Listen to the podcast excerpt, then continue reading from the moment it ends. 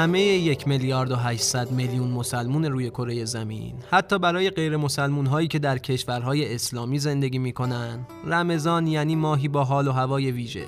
ماهی که برای تمام این افراد بار نوستالژیک داره. یکی از پایه های همیشگی نوستالژی موسیقیه. پس قابل انتظاره که موسیقی و رمضان با هم در ارتباط باشن. دستگاه هایی که به بیان کردن دعاها وزن و شکل میدن نوت هایی که میشینن رو کلماتی که از خدا میگن و صوت هایی که به اونها موسیقی مذهبی میگیم. پس ما قصد داریم در این قسمت و دو قسمت بعدی بریم سراغ موسیقی مذهبی. می‌خوایم از ایران شروع کنیم و بعد سری بزنیم به موسیقی مذهبی جهان اسلام و حتی موسیقی مذهبی غیر مسلمون ها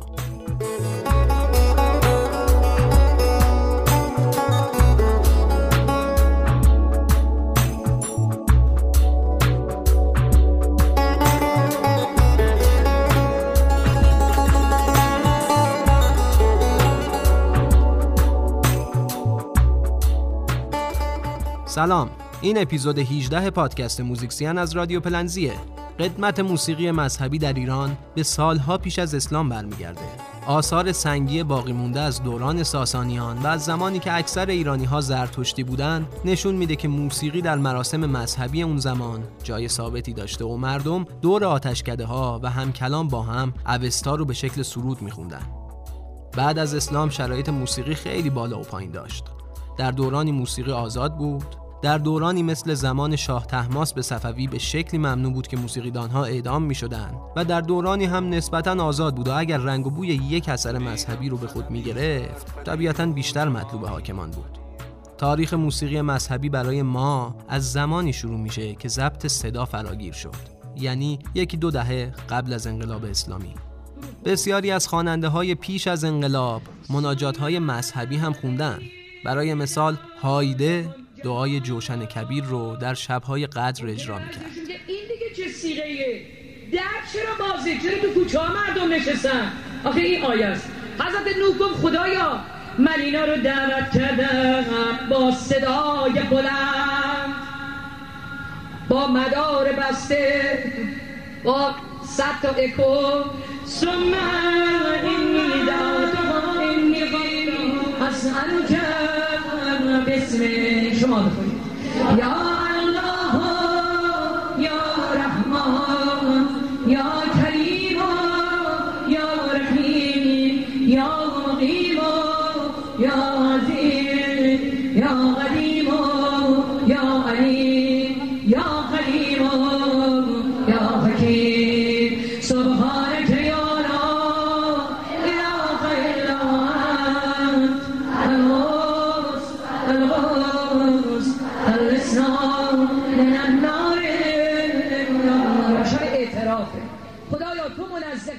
همچنین هایده ترانه داشت به نام دعای سحر که در ماه رمزون از رادیو موقع سحری پخش می‌شد.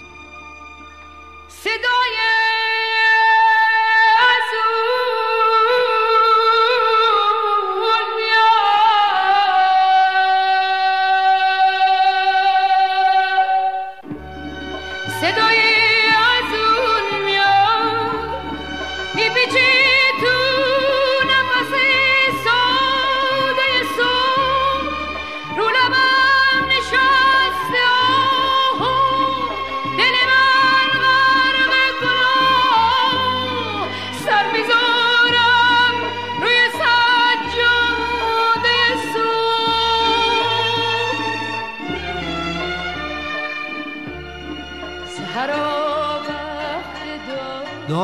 هم از خواننده های مطرح پیش از انقلابه که آواهای مذهبی از خودش به جا گذاشته.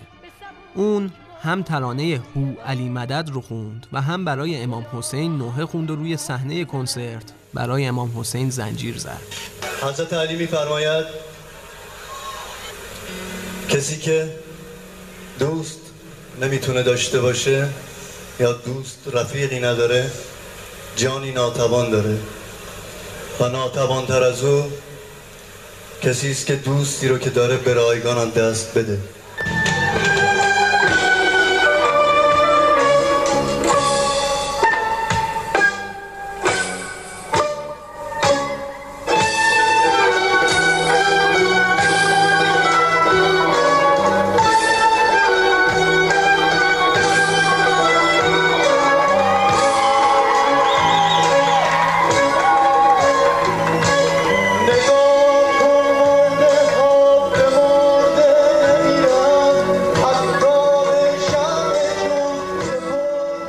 مناسبت های مذهبی در پیش از انقلاب با نام یک خواننده مذهبی گره خورده بود.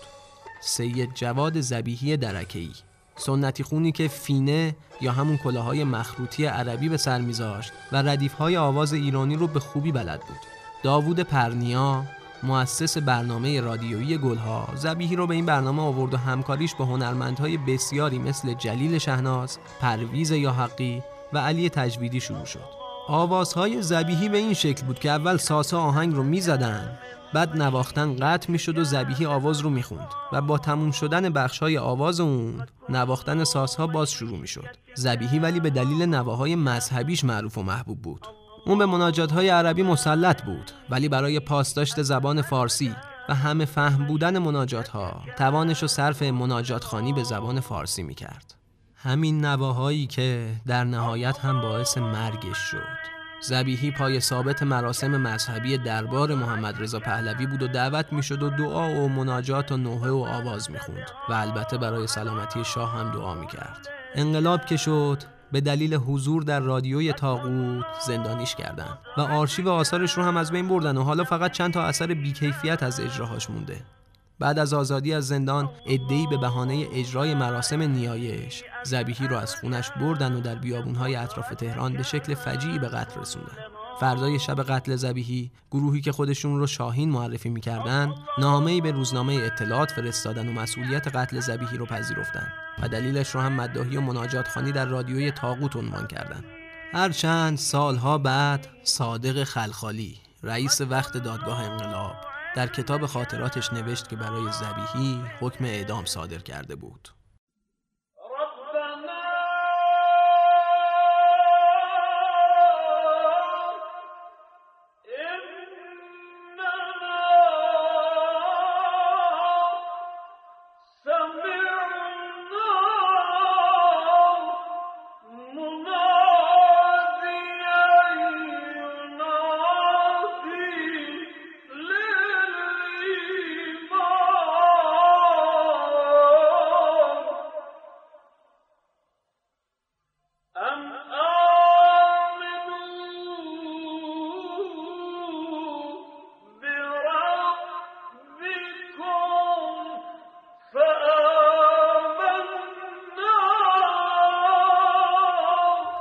زبیحی برای مذهبی خونهای بعد خودش الهام بخش بود. یکی از معروفترین آوازهای مذهبی که با الهام از آثار زبیحی ساخته شد ربنا اثر محمد رضا شجریان بود. اثری که یکی از مورد توجه ترین نواهای مذهبی تاریخ ایران به حساب میاد.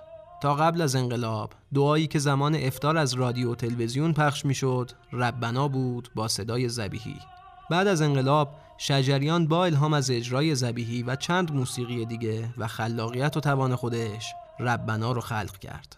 شجریان نقل می‌کنه که سال 1358 بود و مسئولین جدید نمی‌خواستن که آثار دوره قبلی پخش بشه و به سراغ من اومدن. گفتم من از فضای مذهبی دور شدم و با موسیقی و ارکستر کار می‌کنم ولی اصرار کردن.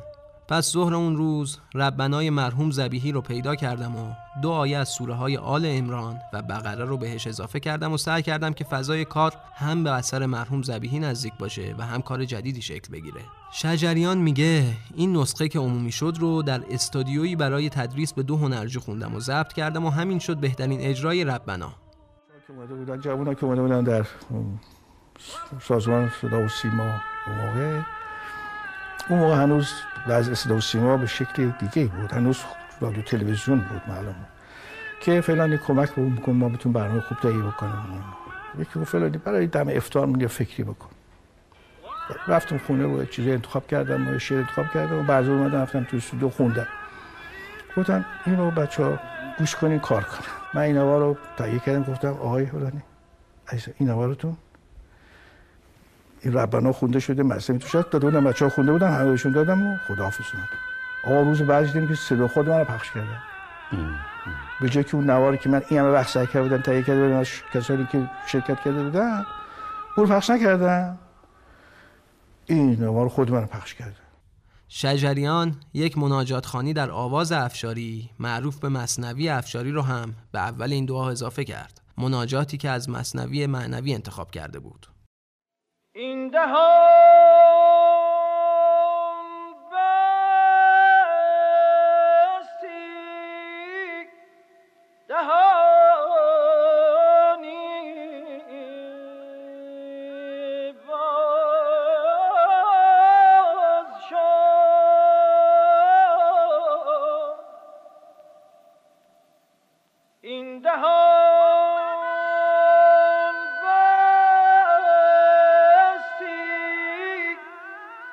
همه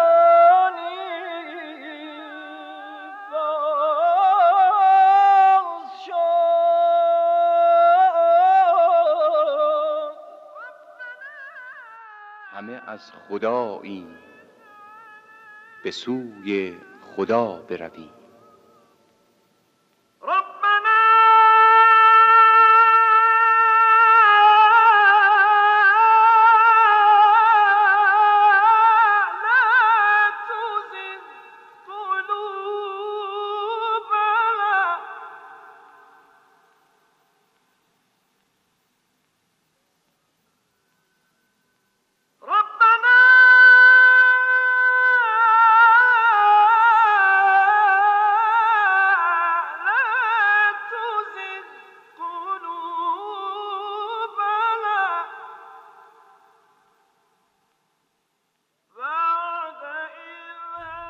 ربنای شجریان سرگذشت دراماتیکی داشت. مواضع سیاسی شجریان و اعلام اینکه صدا و سیما اجازه نداره آثارش رو پخش کنه باعث شد که ربنای شجریان از اواخر ریاست عزت الله زرقامی بر صدا و سیما در این سازمان ممنوع پخش بشه. ولی باز هم آثار مذهبی مهمی داشتیم که در دوره ممنوع پخش بودن.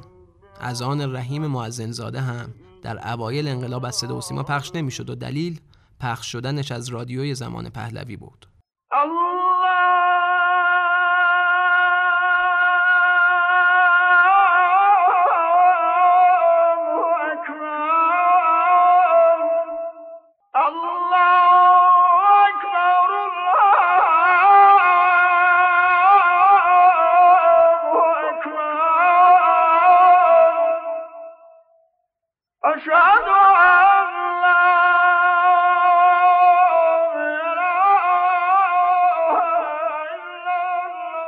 همین اتفاق برای اذان تاج اصفهانی هم افتاد. با این تفاوت که مدتی بعد باز هم نوای موسیقایی اذان معزنزاده اجازه پخش پیدا کرد. ولی اذان تاج اصفهانی ممنوع موند.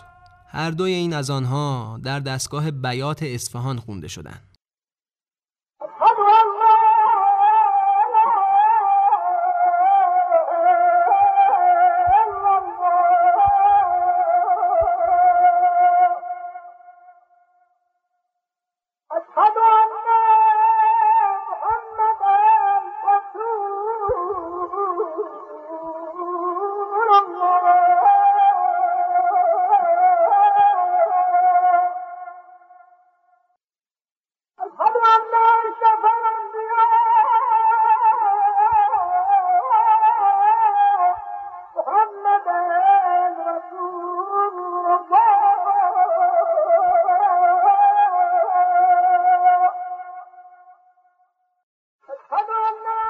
شیخ عبدالکریم معزنزاده پدر رحیم معزنزاده اولین معزن رادیوی ایران بود و سلیم معزنزاده برادر رحیم هم از مذهبی خانایی بود که موسیقی اون به عنوان نماد موسیقی مذهبی منطقه آذربایجان و هم به عنوان سبکی از موسیقی مقامی نقش ایفا کرد.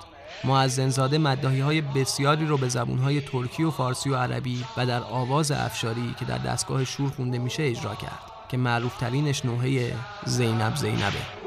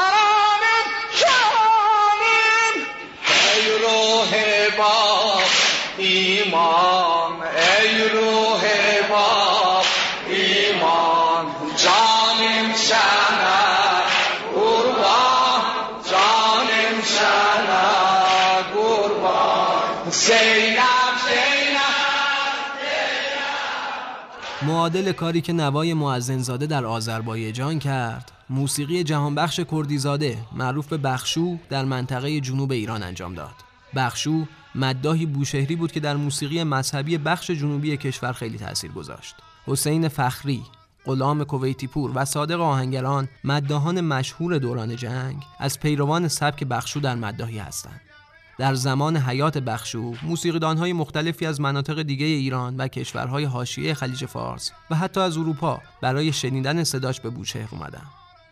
بخشو به انواع موسیقی مذهبی جنوب از جمله شروه، چاوشخانی، مناجات خانی، صبح دمخانی، جنگ نام خانی و مصیبت خانی تسلط داشت و همینطور خیام خان توانایی بود. لوریس چکناواریان و محمد رضا لطفی از موسیقیدانهای برجسته معاصرمون به همراه فوزیه مجد مدیر وقت سازمان رادیو تلویزیون ملی ایران چند بار به بوشهر رفتن و با بخشو دیدار کردند و بنا بود برنامه ویژه با حضورش ضبط کنن و روی موسیقی مذهبی جنوب پژوهش کنن. که در نهایت این پروژه به دلیل تصادف منجر به مرگ بخشو زمانی که داشت از مشهد به سمت بوشهر برمیگشت نصف کاره موند. یکی از نوحه های معروف بخشو لیلا به گفتاست نوحه‌ای که بعدها کویتی پور ترانه محمد نبودی ببینی رو روی ریتم اون خوند.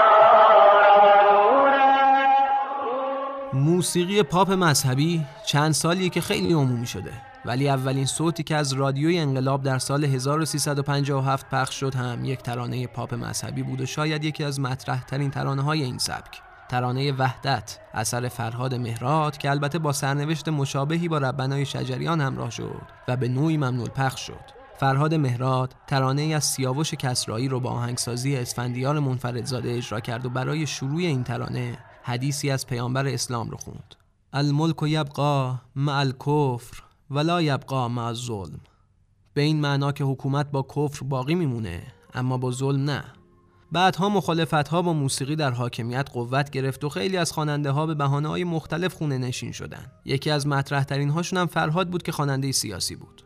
برای حذف ترانه وحدت به تلفظ عربی حدیث پیامبر گیر دادن و گفتن فرهاد درست کلمات را ادا نمی‌کنه. این در حالیه که پدر فرهاد کارمند وزارت خارجه ایران در تعدادی از کشورهای عربی بود و فرهاد تا هفت سالگی در این کشورهای عرب زبان بزرگ شد و پیش از فارسی زبان عربی رو یاد گرفت. الملك يبقى مع الكفر ولا يبقى مع الظلم.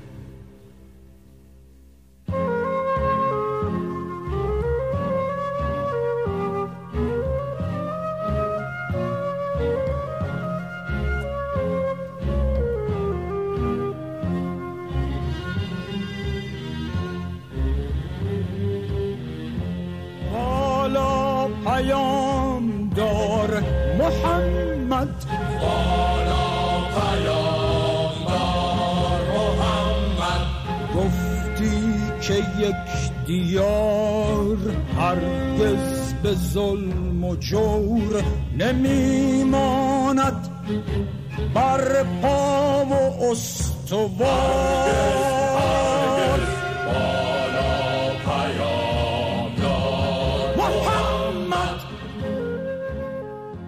موسیقی سماع دراویش موسیقی عرفانی و مذهبی و سنتی اهل تصوف ایرانه که هم قدمتی تاریخی داره و هم طی این سالها پیشرفت کرده تنبور، اود، دوتار، نی دف، ناقاره و رقص سما و خوندن از امام علی از خصوصیات این نوع موسیقی مقامیه. سید خلیل عالی نژاد، درویش اهل کرمانشاه، از رهبران اهل حق و از اساتید موسیقی سما بود. تنبور نواز چیره دستی بود و برای این موسیقی مقامی ترانه‌های بسیاری ساخت. سید خلیل در گروه شمس با کیخسرو پورناظری و شهرام ناظری همکاری می‌کرد و با گروه بابا تاهر چندین اجرا در ایران داشت. اون در نهایت در سال 1379 به سوئد رفت و بیش از یک سال در شهر گوتنبرگ زندگی کرد. چند هفته قبل از پایان مهلت اقامتش و برگشتش به ایران توسط گروهی از افراد ناشناس به قتل رسید. در رابطه با قتل سید خلیل روایت مختلفی وجود داره. برخی اون رو به سیاست ربط میدن و برخی به اختلافات درونی دراویش اما ماجرای قتل سید خلیل هنوز مشهول باقی مونده.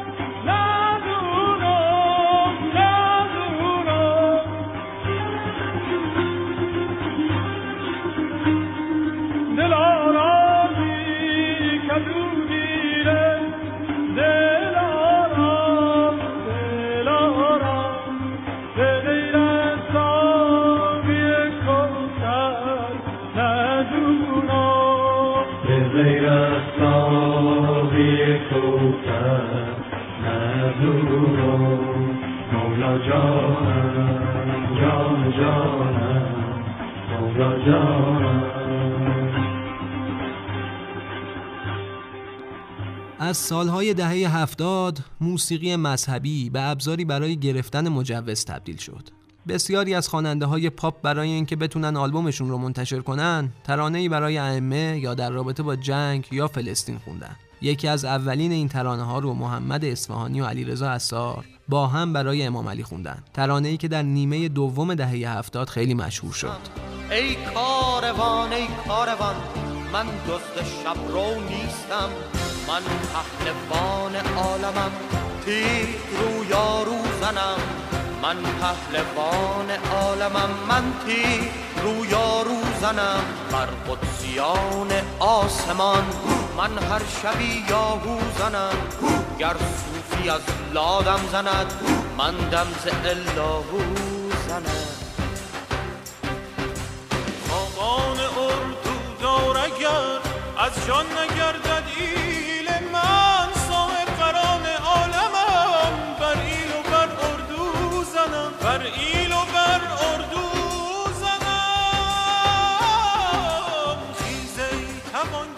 ترانه گل یاس اثر شادمهر عقیلی هم از دیگر کارایی بود که در اوایل این دوره و برای حضرت فاطمه خونده شد. ناصر عبداللهی، بنیامین بهادری، گروه آریان و خیلی دیگه از خواننده های پاپ هم ترانه های مذهبی مشابهی خوندن.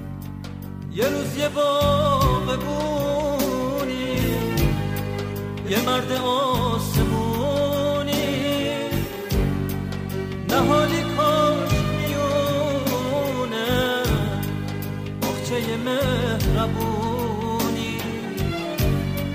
می‌گفت سفر که رفتم یه روز و روزگاری.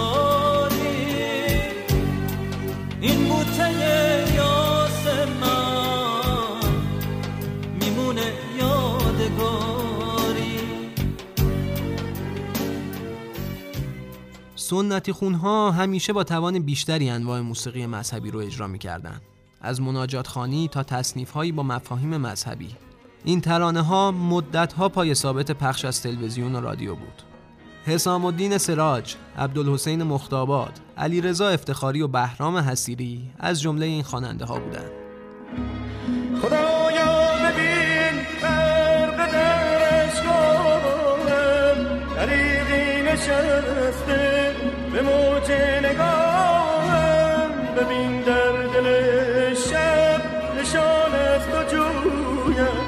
هوای تو داره سخن با تو گویم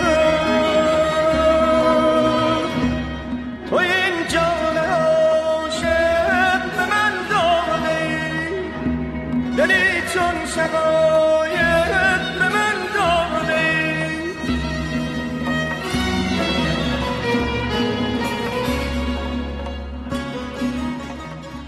مذهبی خونی عمومی شد. تیتراژ برنامه های پرتعداد مذهبی به خصوص تو ماه رمزون خیلی از خواننده ها رو مذهبی خون کرد. حتی اونایی که خودشون خیلی هم مذهبی به نظر نمی رسیدن. اما در بین سنتی خونهای نسل جدید کماکان مناجات خانی ادامه داشت. محمد معتمدی از خواننده هاییه که به سبک پیشینیان خودش مناجات خانی کرد. برای مثال شعری از سعدی رو در دستگاه همایون اینطور اجرا کرد.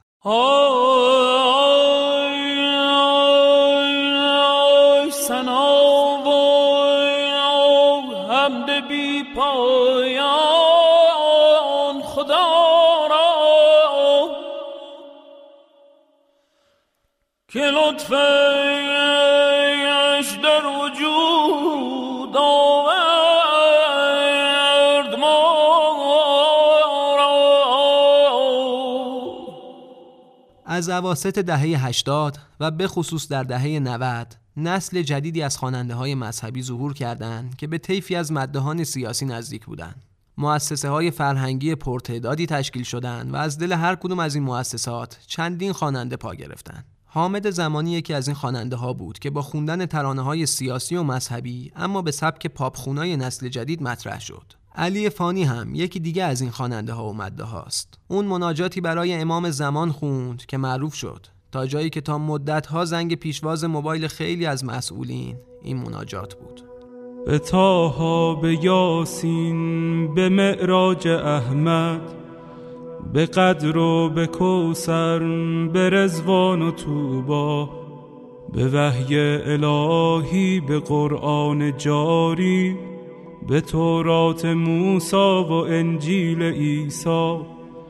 بسی پادشاه در سالهای بعد از انقلاب در بین خواننده هایی که از ایران خارج شدند کمتر ترانه ای مذهبی شنیدیم. شاید بشه گفت محسن نامجو در این بین یک استثناست. خیلی از مذهبی ها به نامجو به خاطر چند ترانش مثل خوندن سوره شمس به شکل موسیقی راک اعتراض کردند. ولی به هر حال نامجو چند ترانه مذهبی خوند. برای مثال نامجو دعای مجیر رو به شکل مناجات خانی اجرا کرد. يا الله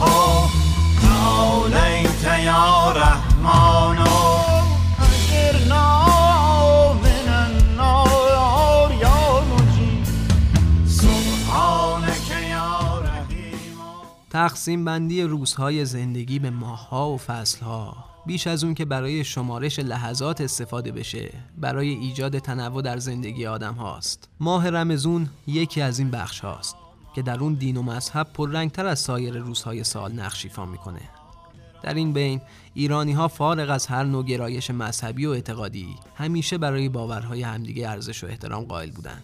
برای همین ما تصمیم گرفتیم به مناسبت این ماه به نواهای مذهبی بپردازیم. در این شماره از نواهای مذهبی ایران گفتیم. در شماره بعد از نواهای مذهبی سایر بخشهای جهان اسلام براتون میگیم و در شماره بعدترش از نواهای مذهبی غیر مسلمانان خواهیم گفت. پس این سه شماره را از دست ندید و همچنان مراقب گوشاتون باشید. سبحانك عليك يا of.